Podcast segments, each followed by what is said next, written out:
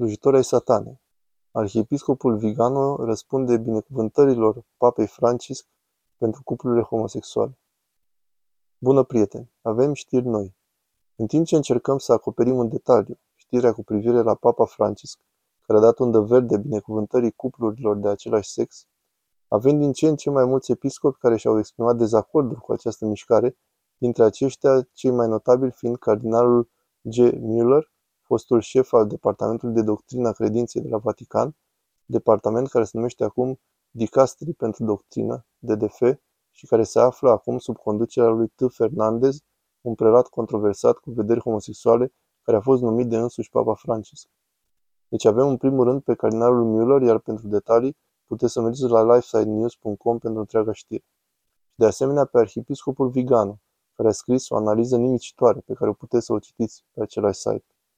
În fapt, ca să puteți ține o evidență pe această temă, care se mișcă foarte rapid, puteți accesa pe site o listă pe două coloane a tuturor celor care sunt în favoarea acestei decizii, respectiv a celor care sunt împotrivă.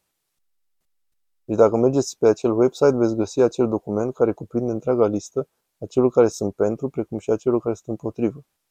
Putem să ignorăm pe cei din mijloc, uitându-ne numai la cei care sunt puternic împotrivă sau sunt fericiți cu acest absolut dezastru. Haideți să număr lucrurile principale din documentul emis de arhiepiscopul vegan.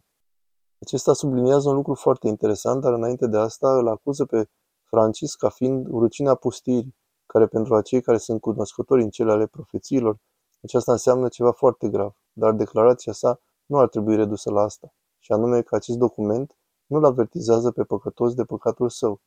Dacă veți citi documentele emise de Vatican în trecut, veți găsi întotdeauna că relațiile homosexuale, indiferent în ce formă s-ar afla acestea, nu pot fi trecute cu vederea ca fiind ceva ce nu este păcat. Și este firesc așa. Atunci când te afli într-o relație nefirească care te duce spre iad și este condamnată de Dumnezeu, în mod evident trebuie să ți se spună asta și nu poate fi trecută cu vederea, pentru că altfel preotul îți va face un mare de serviciu. Acesta este primul argument expus de arhiepiscopul Vigan.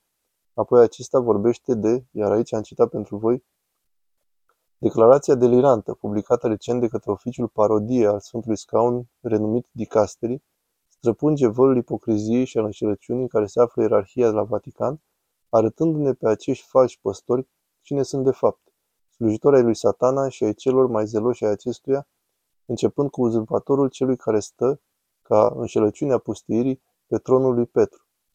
Cuvinte foarte, foarte adânci din partea arhiepiscopului Vigano. Faptul că declarația lui Tuto Fernandez a fost aprobată de Papa Francisc arată că binecuvântarea dată cuplurilor firești pare a arăta că acesta nu are legătură cu slujba cununiei sau cu faptul că o căsătorie are loc numai între un bărbat și o femeie, ci este partea unei strategii de înșelare. Problema care se pune aici nu este dacă mariajul poate fi încheiat între doi bărbați sau două femei, ci dacă persoane care trăiesc într-o stare de păcat gravă merită aceeași binecuvântare ca un cuplu normal, cu singura măsură luată de preot de a nu lăsa impresia că aceasta nu este o slujbă cu caracter liturgic. Deci arhiepiscopul Vigano sugerează aici că aceștia pot să se îmbrace nu în îmbrăcăminte de nuntă, dar în orice îmbrăcăminte, alți oameni urmează să fi prezenți acolo, iar ulterior vor merge acasă și pot avea propria petrecere. Aceasta e o confuzie de enunț care poate face pe cineva atenție să se întrebe dacă în cursa de legitimare a sodomiei nu am ajuns acolo, deși nu se spune asta, de a sărbători căsătoria dintre sodomiți. Aici există un conflict de principiu între cei care propun asta atât de insistent și nu este atât de subtil să vezi că aceștia sunt ei însuși homosexuali sau sunt favorabili homosexualității.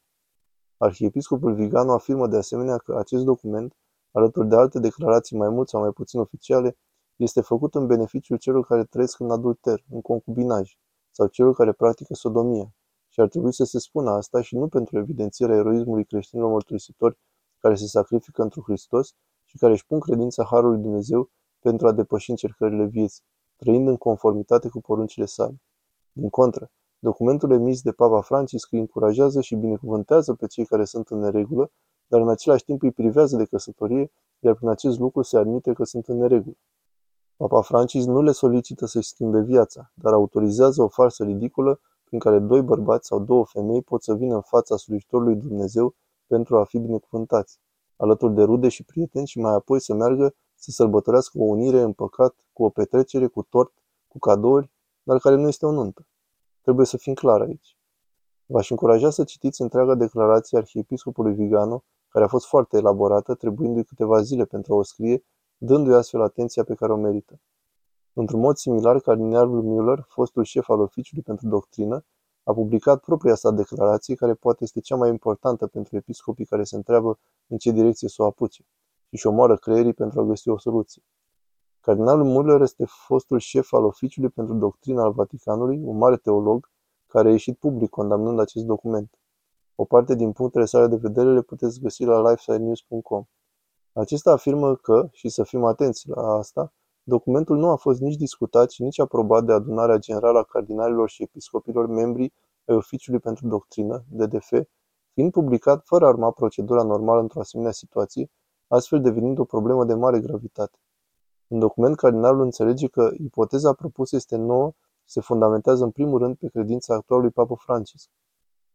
Acesta adaugă că nu există text biblic sau al Sfinților Părinți sau orice alt document de credință care să susțină concluziile documentului semnat de Papa Francis.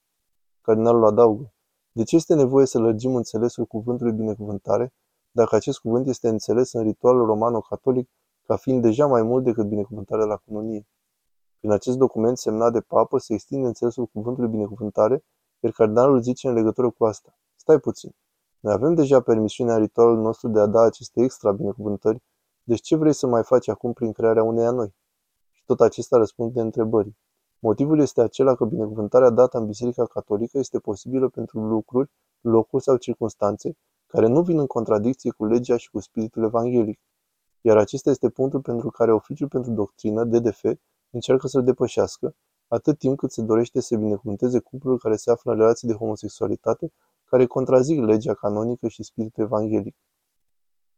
Cardinalul Miller mai afirmă că este adevărat că Biserica Catolică poate să adauge noi taine la cele existente, dar nu poate să schimbe înțelesul acestora până acolo încât să banalizeze păcatul, în mod special atunci când o situație cu încărcătură ideologică înșeală de asemenea pe credincioși. Iar aceasta este ceea ce se întâmplă în momentul de față. Iar această schimbare de înțeles este în mod precis ceea ce se întâmplă cu acest document care inventează o nouă categorie de binecuvântări care ajung să fie diferite de cele asociate cu tainele prevăzute până acum de biserică. Cardinalul Müller afirmă de asemenea că în binecuvântarea preotului pot fi incluse situații care pot fi contrare Sfintelor Evanghelii, dar numai persoanele căzute în păcat sunt binecuvântate în acest caz. Dar prin binecuvântarea cuplului, ceea ce se binecuvântează este chiar această relație în păcat. Și mai adaugă aceasta. Dumnezeu nu poate trimite harul său asupra unei relații care este împotriva sa și nu se poate impune să facă una ca asta.